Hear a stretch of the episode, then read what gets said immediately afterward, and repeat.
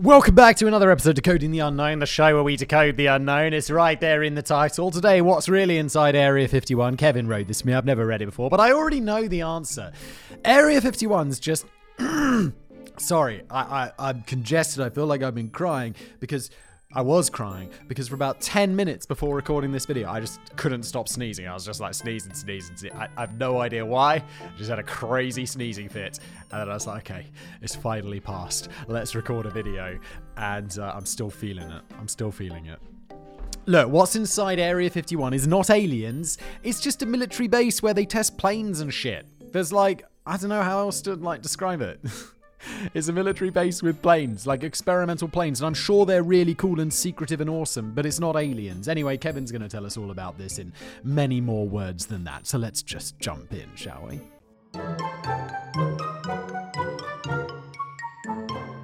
Good news, everybody! YouTubers roll back the profanity instruct uh, restrictions. Oh, Kevin, this is so wildly out of date. Even when I'm recording this, it's already out of date. By the time it goes live, people are going to be like, "There was a what with a what?"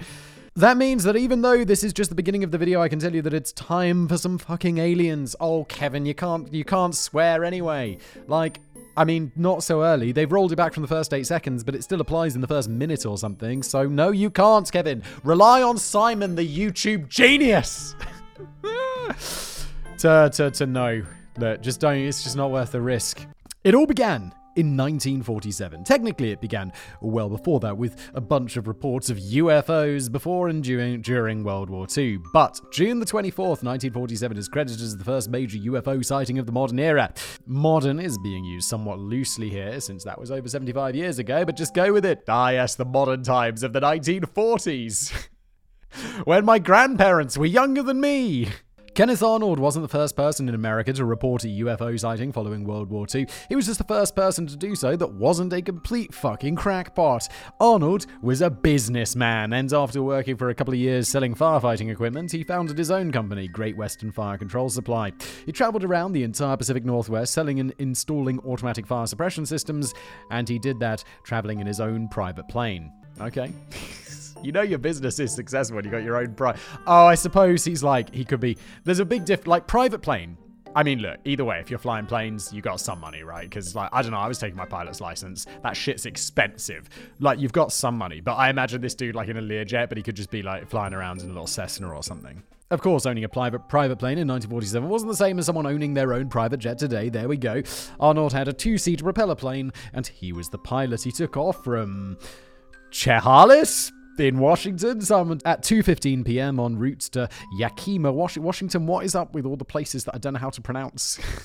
I thought you spoke English in America. Come on. He then decided to take a detour after hearing about a large cash reward, presumably from air traffic control, since that was created in the 1930s. Can you imagine a time before there was air traffic control? Just roaming around, doing whatever the fuck they want. It's like, ah, hello! Just like driving, but with planes and much more death. The US Marine Corps was offering a reward of $5,000, that's over $67,000 today, if anyone could locate their Curtiss C 46 commando plane that had crashed near Mount Rainier. Arnold gave up his search just before 3 pm and decided to get on with his actual job, and that's when he saw the UFOs. I don't know, $67,000 is a lot of money. If I was going to like a meeting or whatever, let's just say by car, and someone's like, yeah, yeah, if you spot this thing, we're going to give you 67 grand, I'll be like, well, off we go, cancel my afternoon. When Arnold landed in Yakima, he told some of his pilot friends what he had seen. Skeptical of actual aliens, they suggested what he might have seen was guided missiles or a secret government aircraft that was being tested. Those are some pretty smart friends. He finished refueling and then he headed to Pendleton, Oregon for an air show.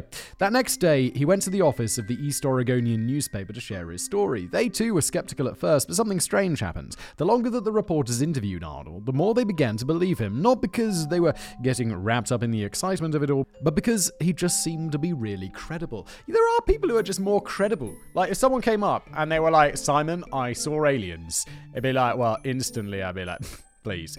But if you were like a very serious dude who was like, um, you know, like, oh, I did this, I see this, it's like, I'm a businessman. What was he selling? Like equipment. And then there's the dude who rolls up and he's like, he looks like semi homeless. He's like, talks too fast. He's got those shifty eyes, like, you know. Though it's a different vibe, isn't it? Because I'll be like, the first guy is like, I'm going to give you the time of day. The second I'll be like, oh, please. whoops, my coffee's falling off my uh, coaster. And the, um, people be like, "Oh, Simon, don't judge a book by its cover." And it's like, it's a very useful way of judging people.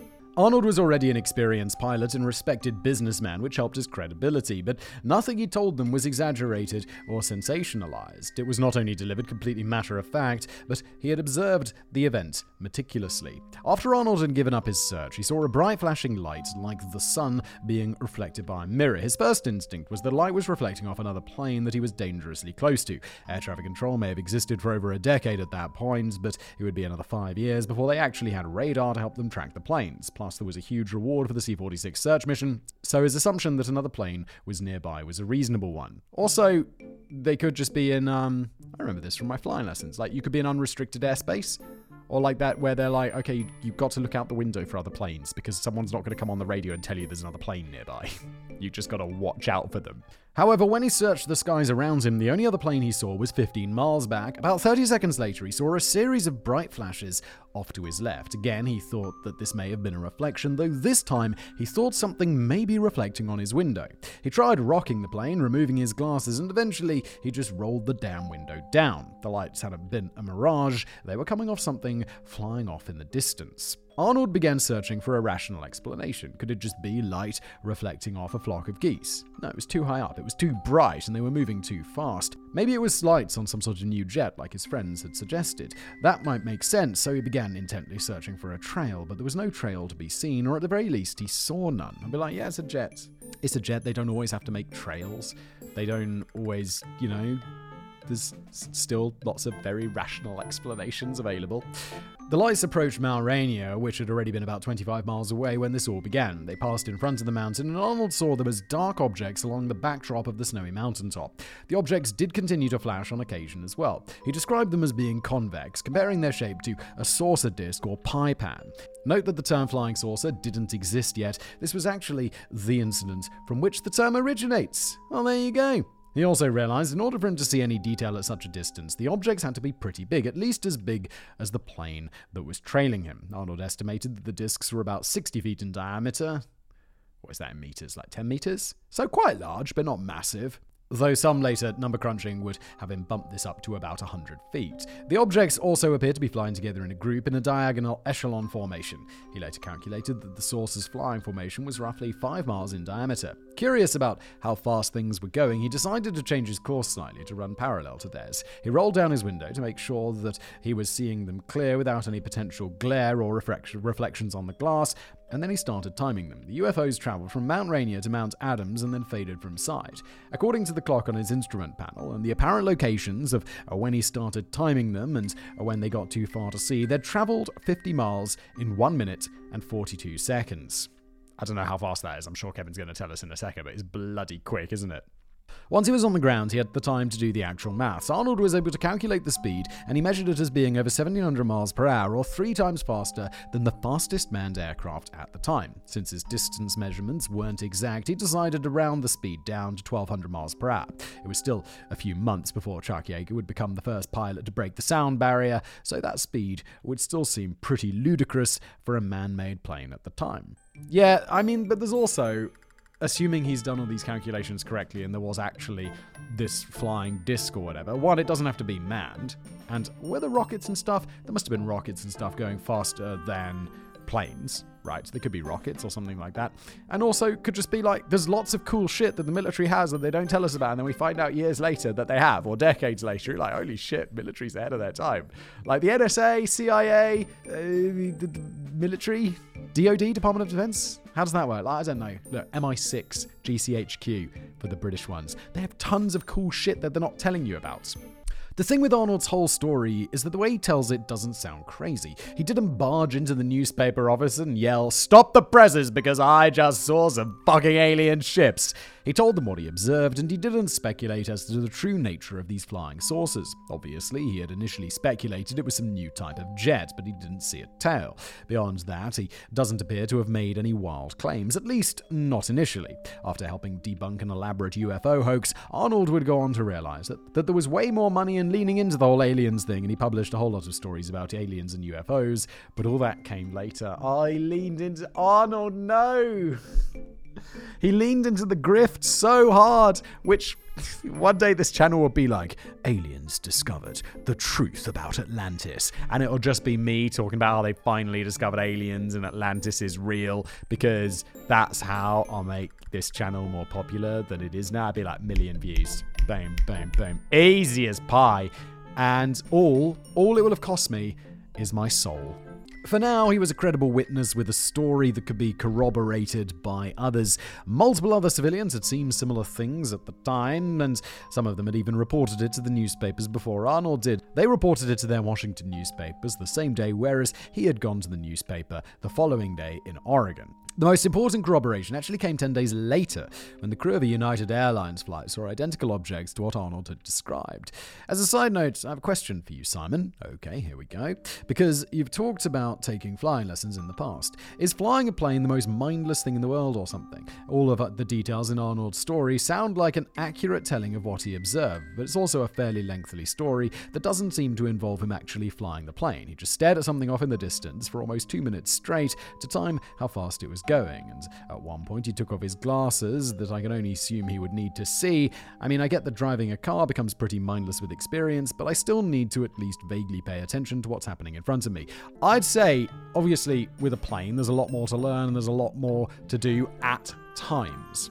But once you're in the air and you're just off somewhere, there's not really any. I mean, there's other planes in the sky, but it's not like the cars. There's not that many. You also don't have to turn. You don't have to like have lane discipline or whatever. You just press the little autopilot button, and it will keep you level, and it will keep you at the same speed. And uh, yeah, it can be uh, a bit mindless. Anyway, Arnold's story was first published in Oregon on June the 25th, and the next day it caused a nationwide sensation as media outlets across the entire country picked up on the story. It seemed that every man, woman, and child was whipped up into a frenzy over the possibility that extraterrestrials had come to Earth. Everyone except for one man, and that man was W.W. Mac Brazel. Mac didn't own a phone or a radio, so he had no idea just sort of what sort of malarkey the rest of the country was up to. What he did own was a ranch just outside of Roswell, New Mexico, so while the rest of the country was fixated on nearly 800 UFO sightings that would be reported immediately following Arnold's, Mac just wanted to get back to chorin. What is chorin? I don't even know what that is. Doing his chores? What was his job again? He just was a rancher. Okay, the rancher's chore. okay. The Roswell incident Sometime in late June, Mac was out working on his ranch when he came across some debris. We don't actually know for sure what we found because he didn't really pay it any mind. The debris was scattered across an entire square mile and it consisted of tinfoil, rubber, and wooden beams. Not wanting to let somebody's trash stand in the way of a solid day's work, Mac gathered up the debris and pushed it under some brush to get it out of the way. He then continued with life as normal for about the next week. This, I mean, is this the like weather balloon slash alien spacecraft thing? And it's like, yeah, yeah, yeah, the alien spacecraft that was made out of wood. that common interplanetary craft material, tree. On Saturday night, July the 5th, Mac drove into nearby Corona, New Mexico. It was then that he finally caught wind of all this talk about flying saucers. Realizing that he might have something extremely important on his hands, he decided that the debris found should be handed over to the proper authorities oh, whenever he could get around to it. Or maybe he just had to spend the entire next day in church because it was Sunday in the 1940s. Who knows? Also, it's like, he's like fascinating. There's this wood and this stuff, and he's like, he's just busy. He's got his own going on. That's okay. Just because it's a priority for other people doesn't mean it's a priority for Mac, and that's fine. Or maybe he just really loves Jesus. Oh, when Monday came around, Mac gathered up some of the debris and drove it to the Roswell Sheriff's Office. Much like Mac, the sheriff didn't really know what to make of it. He decided to call the nearby Roswell Army Airfield, who assigned the investigation to Major Jesse Marcel. Marcel came out to the ranch with Mac, and together they gathered up more debris for Marcel to take home with him. On Tuesday morning, July the 8th, Marcel took the materials to his base commander, Colonel William Blanchard. There are a lot of jokes about the US military, and the Army in particular, being made up of the bottom percent of high school graduates. Regardless of what you may think of the average Army soldier, I can tell you that Colonel Blanchard was a fucking genius for what he decided to do after sending Marcel to Fort Worth Army Airfield to report the debris to the general in charge. But the military and stuff, like, I get the like bottom 1% comments or whatever, it feels a bit mean. But like, these aren't grunts, these are officers. So they went to like the equivalent of is it like is it the equivalent of university? Is it like West Point? Is that where people go in America? Um, I think we call it, is it Sandhurst? Sandringham? Sand, Sandville? Something like this in the U. Sand something, for sure. And that's where, and I don't know, you've got to be pretty bright to be an army officer or like a military officer, right? Because you're going to be leading a lot of people, you're going to be making a lot of decisions. And then to rise to colonel and be in charge of a base, I feel like, I don't know what the equivalent of that is in the civilian world, but it's probably like area manager, something like that. I don't know, like if you have a few branches, like whoever Michael Scott's boss is in the office, I rotated out a few times, right? Like I imagine that's the sort of would Michael Scott be a major though? I can't believe we're having a discussion about what the military ranks of the US office would be. But because Michael Scott, I guess his job would be his rank might like I have no idea. Look, military people chime off in the comments below because I'm genuinely curious. But like he would be a major, but just a very incompetent major, right? And then the person in charge of that would be like a colonel. And would the person in charge of that person, like the um what's his face, Michael Wallace? Would he be like a general? Like maybe a one star or two star general, and then the CEO would be like a bigger general? Right? I don't know. I'm fascinated by this. Let me know what you think in the comments below, military people. Is Michael Scott a major? That's the big question we're trying to answer today. Walter Haut, the public information officer for Roswell Army Airfield, issued a press release. He immediately began receiving phone calls asking to verify that the press release was authentic. One announcer for a Roswell radio station told Haut not to run the story, saying that if he did, the army would ship him off to Siberia. okay. But there would be no repercussions for Haut releasing this information. After all, he didn't write the press release and he wasn't allowed to see the debris beforehand. It was Colonel Blanchard who wrote the press release and ordered Haut to issue it. The military's official statement read the many rumors regarding the flying disc became a reality yesterday when the intelligence office of the 509th Bomb Group of the 8th Air Force Roswell Army Airfield bloody mouthful, isn't it? Was fortunate enough to gain possession of a disc through the cooperation of one of the local ranchers and the sheriff's office of Chaves County, maybe? Uh, quote continues The flying object landed on a ranch near Roswell sometime last week. Not having phone facilities, the rancher stored the disc until such a time as he was able to contact the sheriff's office, who in turn notified Major Jesse A. Marcel of the 509th Bomb Group Intelligence Office. Action was immediately taken, and the disc was picked up at the rancher's home. It was inspected at the Roswell Army Airfield and subsequently loaned by Major Marcel to higher headquarters. End quote. If you recall how Mac described the debris, it hardly sounded like an alien spacecraft. Yes, I said it was made out of wood and like rubber, both tree parts.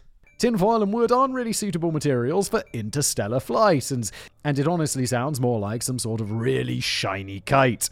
And after the general at Fort Worth examined the debris, that's exactly what he said it was. The day after the initial announcement that the military had recovered a flying disc, they released a new press statement to correct the announcements.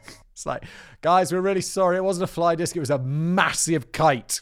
It wasn't a flying saucer at all. No, no, no. It was just a weather balloon. Devices like these were actively used by 80 weather stations across the country, and they were really common. Yeah, I mean, tinfoil, wood, rubber sounds exactly like the sort of shit a weather balloon would be made out of. The balloons would float up to an altitude of about 60,000 feet, at which point they would pop and the debris would fall back down to the ground. Obviously, this is a much more sensible and realistic explanation for what has happened. But which was actually the truth? With the exception of Mac and the Roswell sheriff, nobody outside of the military had actually seen the debris. So how could anyone be sure? Well, fine. But it's like, why are we jumping? it's like, oh, the military's lied to us. It's like, yeah, yeah, yeah. But there's literally no evidence for that. And there's some evidence in the form of like one civilian who was like, guys, it was just wood.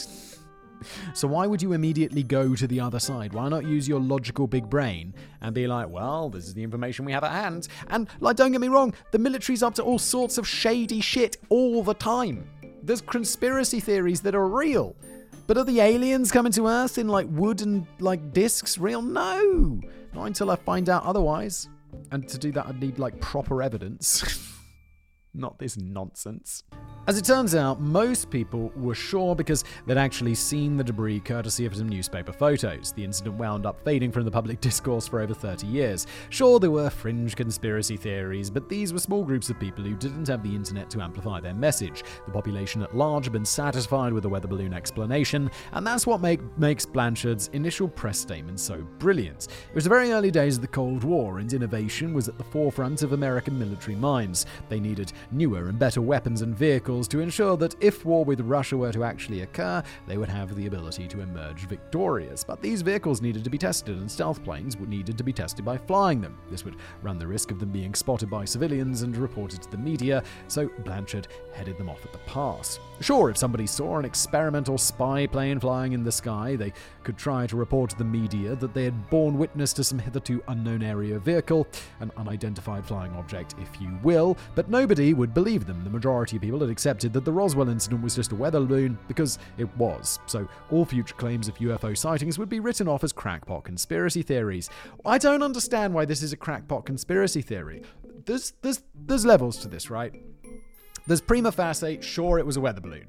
Then there's the one up from now, which is like the military's testing spy shit that they don't want us to tell about, which I think is probably likely in many cases. And then there's it's an alien spacecraft.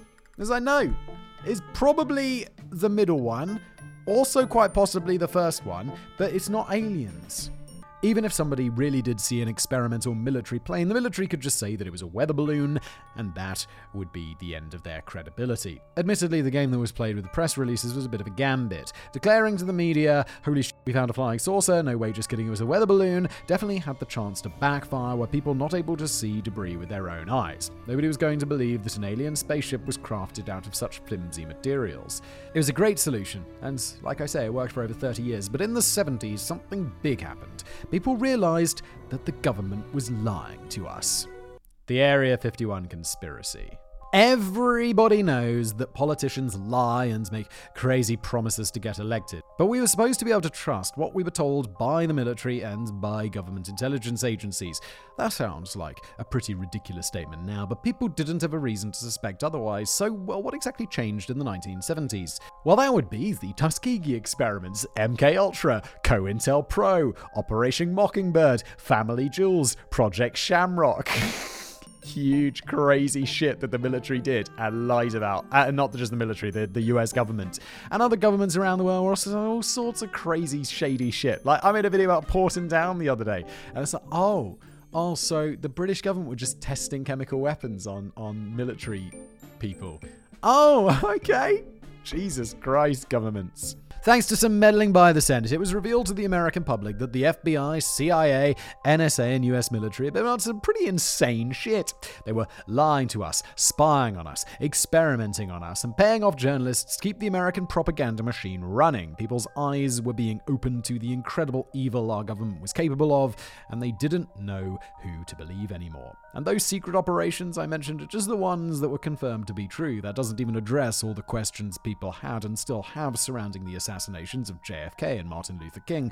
But if you'd like to have some of those questions addressed after you watch this video, please feel free to check out our other videos on this channel about those assassinations. Yeah, I think other than, I mean, we covered the assassination stuff, but those projects, I think the only ones I haven't made video about or don't really know about are Family Jewels and Project Shamrock. And now, immediately after this, I'm probably going to go write those down and get those made because, you know, those videos. At least I got another channel called Into the Shadows. Those videos always do crazy.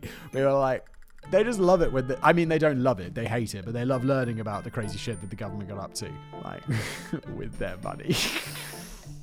Jesus. It's, it's fucking scary sometimes, bro. Don't even get me started on the shit that Snowden released blows my mind.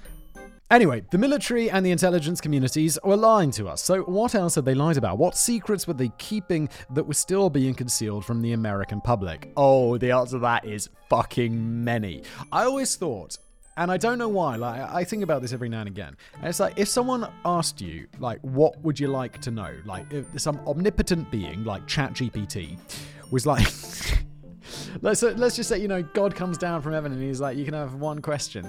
I think I'd really like to know what's the biggest secret. Just that open-ended question, like what is the biggest secret? And it'd be like, well, the US government came into contact with aliens in 1983 and they were bored by us and then they went on on their journey and they never came back. Something like that. Like, what is the biggest secret? I think would be like a fascinating question to ask in a theoretical world where that could happen, but it obviously can't. So let's just move on. When the army claimed that the Roswell incident was just a weather balloon, what was that just a bunch of bullshit to pacify the masses? In 1979, the people would get their answer. Major Marcel, the first person from the military to see the debris that Mac found on his ranch, was interviewed for the documentary UFOs Are Real, which uh, sounds like a completely unbiased piece of documentary filmmaking right there. In the interview, Marcel contradicted the statements he had made over 30 years prior. He had known all along that it was more than just a weather balloon, as had the general that made that declaration, but he wasn't allowed to say anything. So, was Marcel lying in 1947 under orders from the army, or was he lying in a 1979 documentary with a clear agenda that may or may not have paid him for his testimony? That's not my cute way of saying allegedly either. Marcel may or may not have been paid, I have no idea. I can't find any evidence one way or the other, but it's not uncommon for people to be paid to appear in documentaries. Yeah, I'd say it's unusual for them to appear in documentaries and not get paid. I'm very much inclined to believe that Marcel was lying in 1979 after being paid for his testimony in the documentary. As evidence for my belief, here is a photo of Marcel posing with the debris at a press conference on July the 8th, 1947. Remember, this was the same day the military claimed it was a flying saucer, so a day before they said it was a weather balloon. Okay, well, here he is. You can see it on screen now. I'm looking at it in my little document here. But 32 years is a long time, and people could have easily forgotten that these photos existed. Sure, uh, you could find them with very little effort by going to the library and looking up old newspapers on microfilm, but doing even the bare minimum amount of research flies completely in the face of everything conspiracy theorists believe in. Yeah, making documentaries is also way easier when you don't actually have to, like, look for truth. You just be like, UFOs are real. yeah, they are. And just uh, make shit up. It's, it's easier than, you know, research. Since everybody had forgotten about this photo of a clearly not 100 foot flying saucer, it was time to believe Marcel's new story and the conspiracy narrative that the Roswell incident was a major government cover up of an extraterrestrial crash landing. There were persistent reports that bodies were found at the scene of the crash as well. what was that dude? The rancher's name? Mac?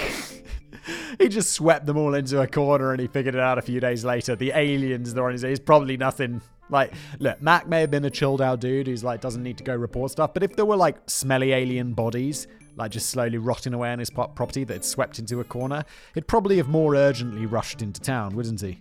Maybe he was just still in on the cover up, despite also having tried to blow the whistle on. Uh, you know what, I'm not going to try and figure out how conspiracy theorists' minds work. I may have been willing to keep an open enough mind to have come around on the whole JFK thing, but it's not so open that my brain is falling out. yes. Yeah. Uh, so often with conspiracy theories, it's like, yeah, yeah, yeah, fine. There are real conspiracy theories. Are they still conspiracy theories then? That there are real, like, conspiracies. That's the one. There are real conspiracies. But just so many people who believe in conspiracy theories are, as Kevin puts it, their brains are falling out. With a large amount of the public now believing that it was really aliens that crashed on Mac's farm outside Roswell, and that the military had recovered both their ship and their bodies, that just left one simple question where did they take it? Well, there was a clear answer that made absolute perfect sense. The Roswell aliens were taken to Area 51. Oh my god, yeah, I totally forgot. This video is about Area 51. Kevin, why have we spent half this video talking about. Oh, because the big conspiracy theory around Area 51 is the Roswell landing. I have to say, I expected this more to be about Area 51 in general, but that wouldn't be a very very good decoding the unknown video because these are like much more story based. Like we go through an exploration, there's a story is interesting. Whereas like another video, like if I was doing like geographics, another channel I do about Area 51, I've probably done it. Then it would be much more facts and stuff and like a history of Area 51 rather than this, which is a story. Okay, I get it, but it does what 33 minutes in. Did it matter that Area 51 was located nearly a thousand miles away and was a 14-hour drive? Of course not. The military has planes. Did it matter that the location referred to as Area 51 wasn't even built until eight years after the Roswell incident? No, because obviously they just built the facility around the wrecked spacecraft. Wait, why would they take the wrecked spacecraft somewhere else and then build a facility around it?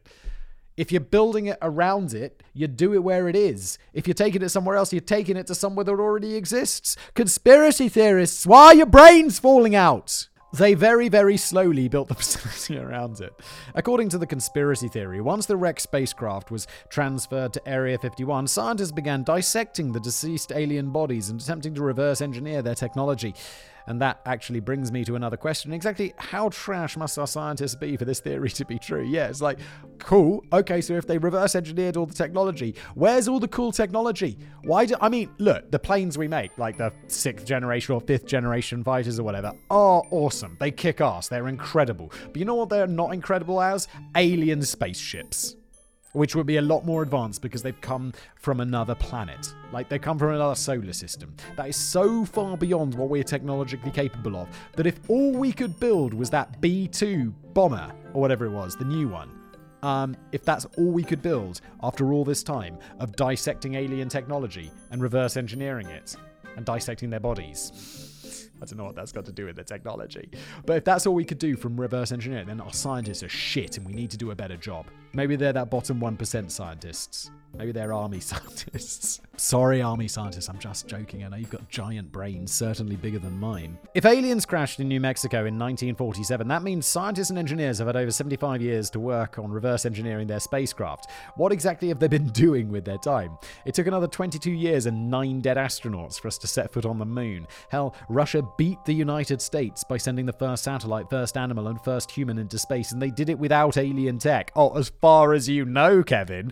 I'm not sure anybody could have been convinced that Area 51 is full of crashed alien spaceships while not being simultaneously embarrassed by the massive failures of the scientific community to reverse engineer literally anything from them. But, I mean, you do you. Regardless, that brings us to the crux of today's episode. We've explored the fascinating events that led to the creation of Area 51 UFO conspiracy theories, but what exactly has been going on there for real? The true history of Area 51. The location referred to as by the public as Area 51 was originally opened by the CIA in 1955 as Paradise Ranch, though it now goes by the names Homey Airport and Groom Lake. CIA, what's up with your name? Paradise Ranch. Take me down to the Paradise City. okay. And also Homey Airport. Like, what's up, homie? okay. For 10 years before this, there was pretty much nothing, and before that, it was an aerial gunnery range used by the army. But speaking of names, nobody is actually sure why it's called Area 51, at least nobody that's willing to talk. The prevailing theory is that it was named based on a now defunct Atomic Energy Commission numbering grid. It's believed that the name Area 51 was chosen because the secret location was adjacent to Area 15, and because it was thought that the AEC would never reach as high as 51. There is at least one declassified CIA document that referred to the military installation as Area 51 back in the Vietnam era, but officially it goes by the names I mentioned above Homey Airfield or whatever it was. The base is the Matryoshka doll of secret bases, as Area 51 is hidden inside the Nevada Test and Training Range. It's also a remote detachment of California's Edwards Air Force Base, but despite being a secret Air Force base established by the CIA, they weren't the ones who actually chose the location for Area 51. No, it was chosen by Lockheed. You see, the base was constructed with one singular purpose in mind. Sure, it would eventually go on to do other things, but in 1955 they only had one goal to find somewhere to test Lockheed Lockheed's new U 2 high altitude reconnaissance aircraft, better known as a spy plane. They realized they couldn't test the plane at Edwards Air Force Base because the project was far too secretive and they needed somewhere more remote. Kelly Johnson, designer of the U 2, described the first time he saw the area surrounding Groom Lake. Quote, We flew over it and within 30 seconds, you knew it was the place. End quote. A 5,000 foot runway was immediately laid down, and within three months, the base was fully operational and had already received its first U 2. It's incredible that they put that together in three months a 5,000 foot runway, and a military base for testing secret aircraft. When the military wants to get shit done, they really do, don't they? Area 51 may have been in working order, but the construction was hardly done as it was very bare bones at this time. There were a few leisure amenities like a volleyball court and a movie theatre, and I'm sure decades later the staff of Area 51 had a good laugh watching Independence Day on the big screen for the first time. That just feels, I mean, I know it's Kevin describes it as bare bones, but they built it in three months with a 5,000 foot runway, and it's got a movie theatre. So this is a big base. It only took a year for the U 2 to finish testing and begin being used by the Air Force for overflights of the Soviet Union. Unfortunately, the spy plane wasn't quite as stealthy as they hoped. They were unable to reduce the radar cross section enough to prevent the Soviets from detecting them, and it turns out that the USSR didn't really enjoy being spied on. they didn't? What? The CIA had a meeting with Johnson in which they discussed making another spy plane that would be harder to pick up on radar. They decided to give it another go and work began on Lockheed's A12 Oxcart. I think that's, I've made a video about this on my Mega Projects channel, and I think it's possibly the most popular video that I've ever made. It's probably got several million views, which is nice. I like that for me. The plane was more stealthy than the U 2, actually, it was just more impressive overall. The U 2 was a subsonic aircraft, normally flying at around 500 miles per hour. The A 12 wasn't just supersonic, it was super dupersonic, with speeds exceeding Mach 3. That's over four times faster than the U 2, which is an incredible achievement. Could these massive gains in speed have been the result of uh, reverse engineering alien technology? Well, no. And if you thought the answer might be yes, then obviously you've not been paying attention. However, the A 12 does give us a great little story to demonstrate what the government was willing to do to keep the development of the stealth plane under wraps. Sorry, and just to go back to that previous state thing Kevin said earlier, like, and and what I was talking about, how governments keep stuff secret. If you, if you were like, yeah, the government's got a spy plane. It's the most advanced spy plane, and we only know about it because the Russians found out about it or whatever. And it's called the U-2, and it goes 500 miles per hour. And then someone was like, "Yeah, but they've got another one." and it's four times faster. You'll be like, no, they don't. But they do, because they don't tell you everything. They didn't actually do anything crazy. They just did the only thing the US government knows how to do when it comes to the military. They threw money at the problem. In 1963, one of the A 12 test flights went wrong, resulting in a crash. The pilot was fortunately able to eject from the plane and got a ride from a truck driver, but there was still the little matter of the extremely classified and secret Mach 3 Plus jet that crashed somewhere in Utah. The CIA announced in the press that the crash had been a Republic F 105 Thunderchief, and they also told the two farmers that lived closest to the crash that it was carrying nuclear weapons. That was enough to keep them from snooping around, but there was also still the matter of the random family that had stumbled upon the crash site and informed local law enforcement. Um, don't you have like we have something called the Official Secrets Act in the UK, which makes you have to shut up about certain things related to like official secrets, and you don't have to sign anything. It's a it's a, it's a law, so it's not you have to agree to it. You don't have to get like a security clearance or whatever. It's just like everyone is bound by this. Can't don't you have something similar America? Can't be like you can't talk about this or you'll be criminally prosecuted. I know you have like freedom of speech or whatever, and, and you know you're much more keen on that stuff, but you must have something like that, surely. So people can't just like blab about official stuff that has to be secret for, you know, important security reasons. For the sake of America's victory in the Cold War, these people had to be dealt with. The CIA visited the small handful of people that had been witness to the A 12's wreckage and very strongly suggested they never speak a word about it to anyone. if the CIA come to your door and say that, I'd just be like, okay. I don't want to go to Guantanamo Bay and hang out with terrorists. Just to make sure they didn't talk, everyone involved was handed a check for $25,000, which is quarter million dollars today. God damn. Note to self, buy a fucking farm. I want secret government junk to crash onto my property. Anyway, buying off witnesses was a pretty common thing to keep people from asking questions. The security guards were all outside contractors and they were paid $1,000 per month, which is $10,000 today. Making 120 grand annually is already a good salary, but they also got free housing and Las Vegas chefs on call 24 7 to prepare them steak, lobster, and whatever else their heart desired. Oh my god. I want to be a security guard. Holy shit. Where are they security guards? Just Area 51 just hanging around? Why? That sounds awesome and so much money. While the A 12 was successfully completed for surveillance for, of the Soviets, they decided it was best not to bother. Flying them over Soviet airspace was considered too dangerous after an incident where a U 2 was shot down during an overflight, and satellite surveillance had rendered them obsolete anyway. They could have used the A 12 to spy on Cuba, but the U 2 was more than sufficient to keep eye on Castro, so the A 12 wouldn't see any action until Vietnam. I could go on about the development of Lockheed's D21, F117, and Have Blue, made videos about all of those, but this isn't Warographics or Mega Projects, other channels that I do, so I honestly don't think you care, and I don't want to kill retention. Thank you, Kevin. Besides, there was more going on in Area 51 than some Lockheed planes being tested. Beginning in the 1960s, the base was also a major center for reverse engineering crashed UFOs. yeah, of course it was. According to who, Kevin? I mean, I'm sure some of them were technically UFOs when they crashed or were shot down, but by the time they were dragged to Area 51, they'd been identified as an assortment of Soviet fighter planes. Where Soviet fighter planes flew over the US?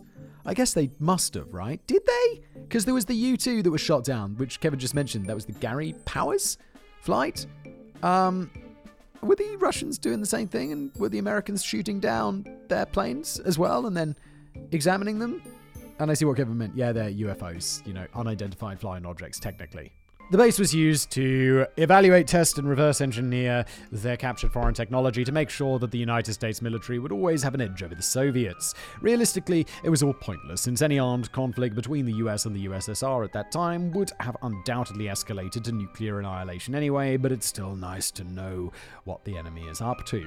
The F 117 is the last project that took place at Area 51 that I can tell you about with any certainty, but it's still an active testing facility. You know they're up to some cool shit shit there, for sure.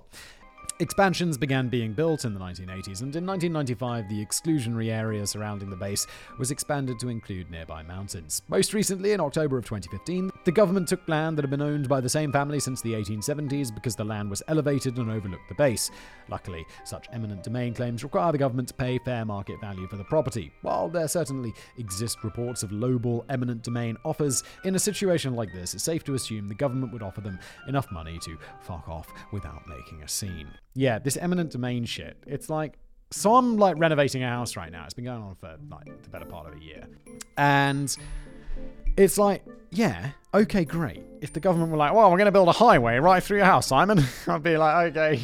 And they'd be like, so we're going to give you some money. I'd be like, yeah, but I spent a lot of effort like choosing wallpapers. I mean, my wife primarily spent a lot of effort choosing wallpapers, but it's like, how do you quantify that? you bastards. I have to start again. Despite all of the research that we've discussed taking place at Area 51 thus far, the location was never designated as a secret base. Sure, every document that came out of the facility was labeled top secret slash sensitive compartmented information, which are those TS, CSC, SCI documents you might be hearing about since mid 2022. Oh, yes, of course. Wait, no, not of course. I'm thinking of the Kennedy documents. There were Area 51 documents as well? I don't even remember this. But Area 51 wasn't a secret base. In fact, the CIA never publicly even acknowledged that the base existed until 2013. But in December of 2007, a funny thing happened. The Jeppesen database used in plane navigation systems was updated to include the latest revision to the International Civil Aviation Organization's airport identifier codes. So the thing in everyone's plane that said, here's LAX, here's JFK, here's ATL, suddenly also said, oh yeah, here's KXTA, which also goes by Homey Airport, with coordinates for Area 51.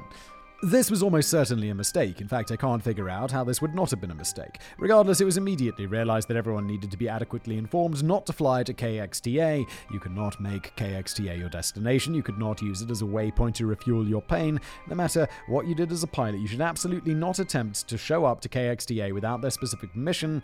But speaking of showing up without permission, Storm Area 51. In June of 2019, Matty Robert. Oh, I remember this. God, this feels like so long ago. Four years ago now. Jeez, time flies. I mean, time flies, doesn't it? Was that only four years ago? Four years.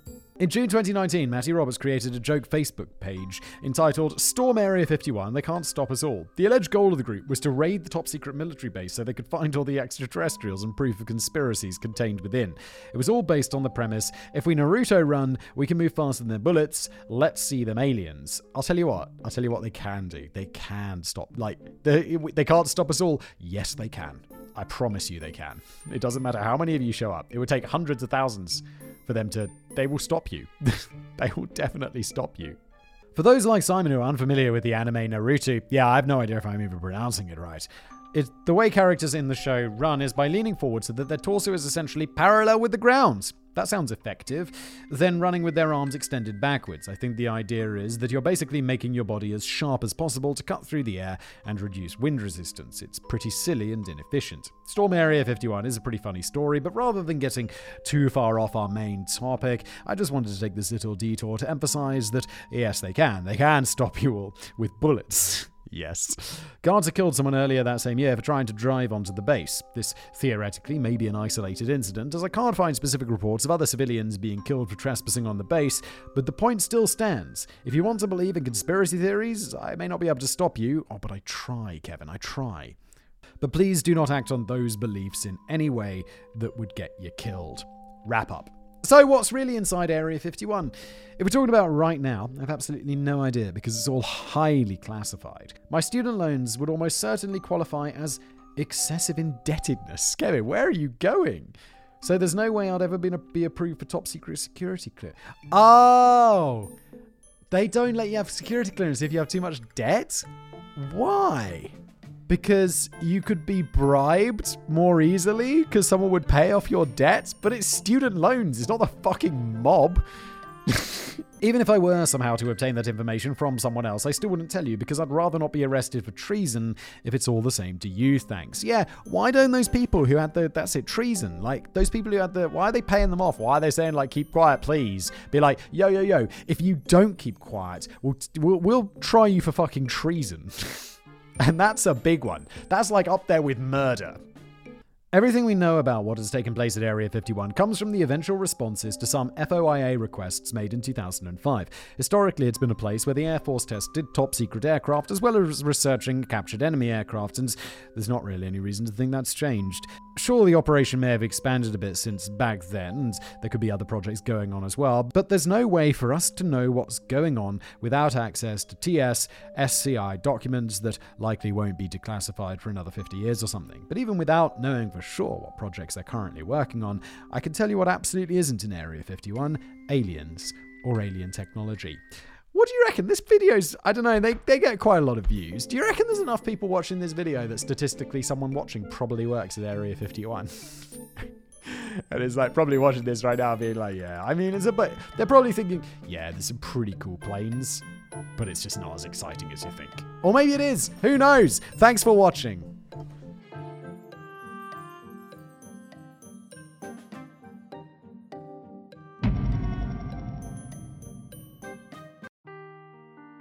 Seeking the truth never gets old. Introducing June's Journey, the free to play mobile game that will immerse you in a thrilling murder mystery.